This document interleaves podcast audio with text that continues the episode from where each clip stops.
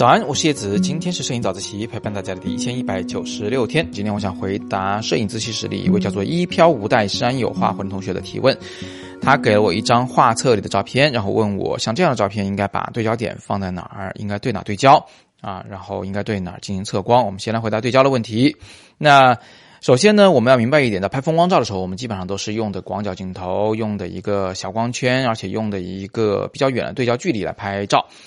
为什么这么做呢？呃，其实一方面是因为我们想收纳下整个大的风景啊，另一方面我们也想得到一个很大的景深。这个景深就是可以让背景和前景都清晰的这个东西，好吧？我们会要有一个大景深来拍摄这个场景，所以这个问题就变了，它不再是我们应该对焦在哪儿，因为这已经不存在说对在哪哪儿就清晰，其他地方不清晰的问题，而是变成了我对焦在哪儿才能让我的景深刚好涵盖。整个这个场景呢，那如果想知道这个答案呢，我们首先要知道景深这个东西，它其实跟对焦的距离还是有关系的。对焦距离越远，整个景深范围就整体往越远移了；对焦距离近了以后，整个景深范围呢就往近了移了，这是肯定的。另外呢，对焦距离越远，我们的景深就会越大；对焦距离越近，景深就会越小。除此之外，还有一个知识是很多人都不知道的，是。是景深这个东西啊，并不是从对焦点开始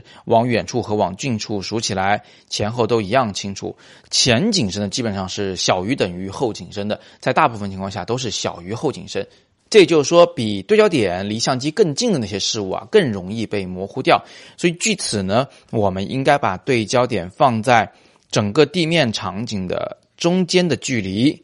然后离近一点那个位置进行对焦。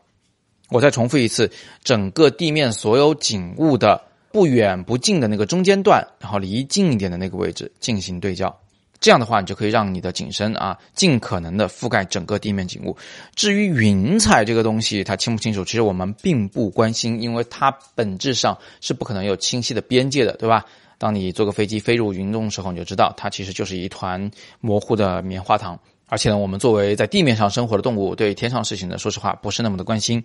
那最后回答一下关于测光的问题啊，其实你不用对着什么云彩呀，还是对着哪里来进行测光，因为我们在数码相机的年代很少使用点测光的方式来精确的点测某一个局部。即便你使用点测光呢，也不应该去测云。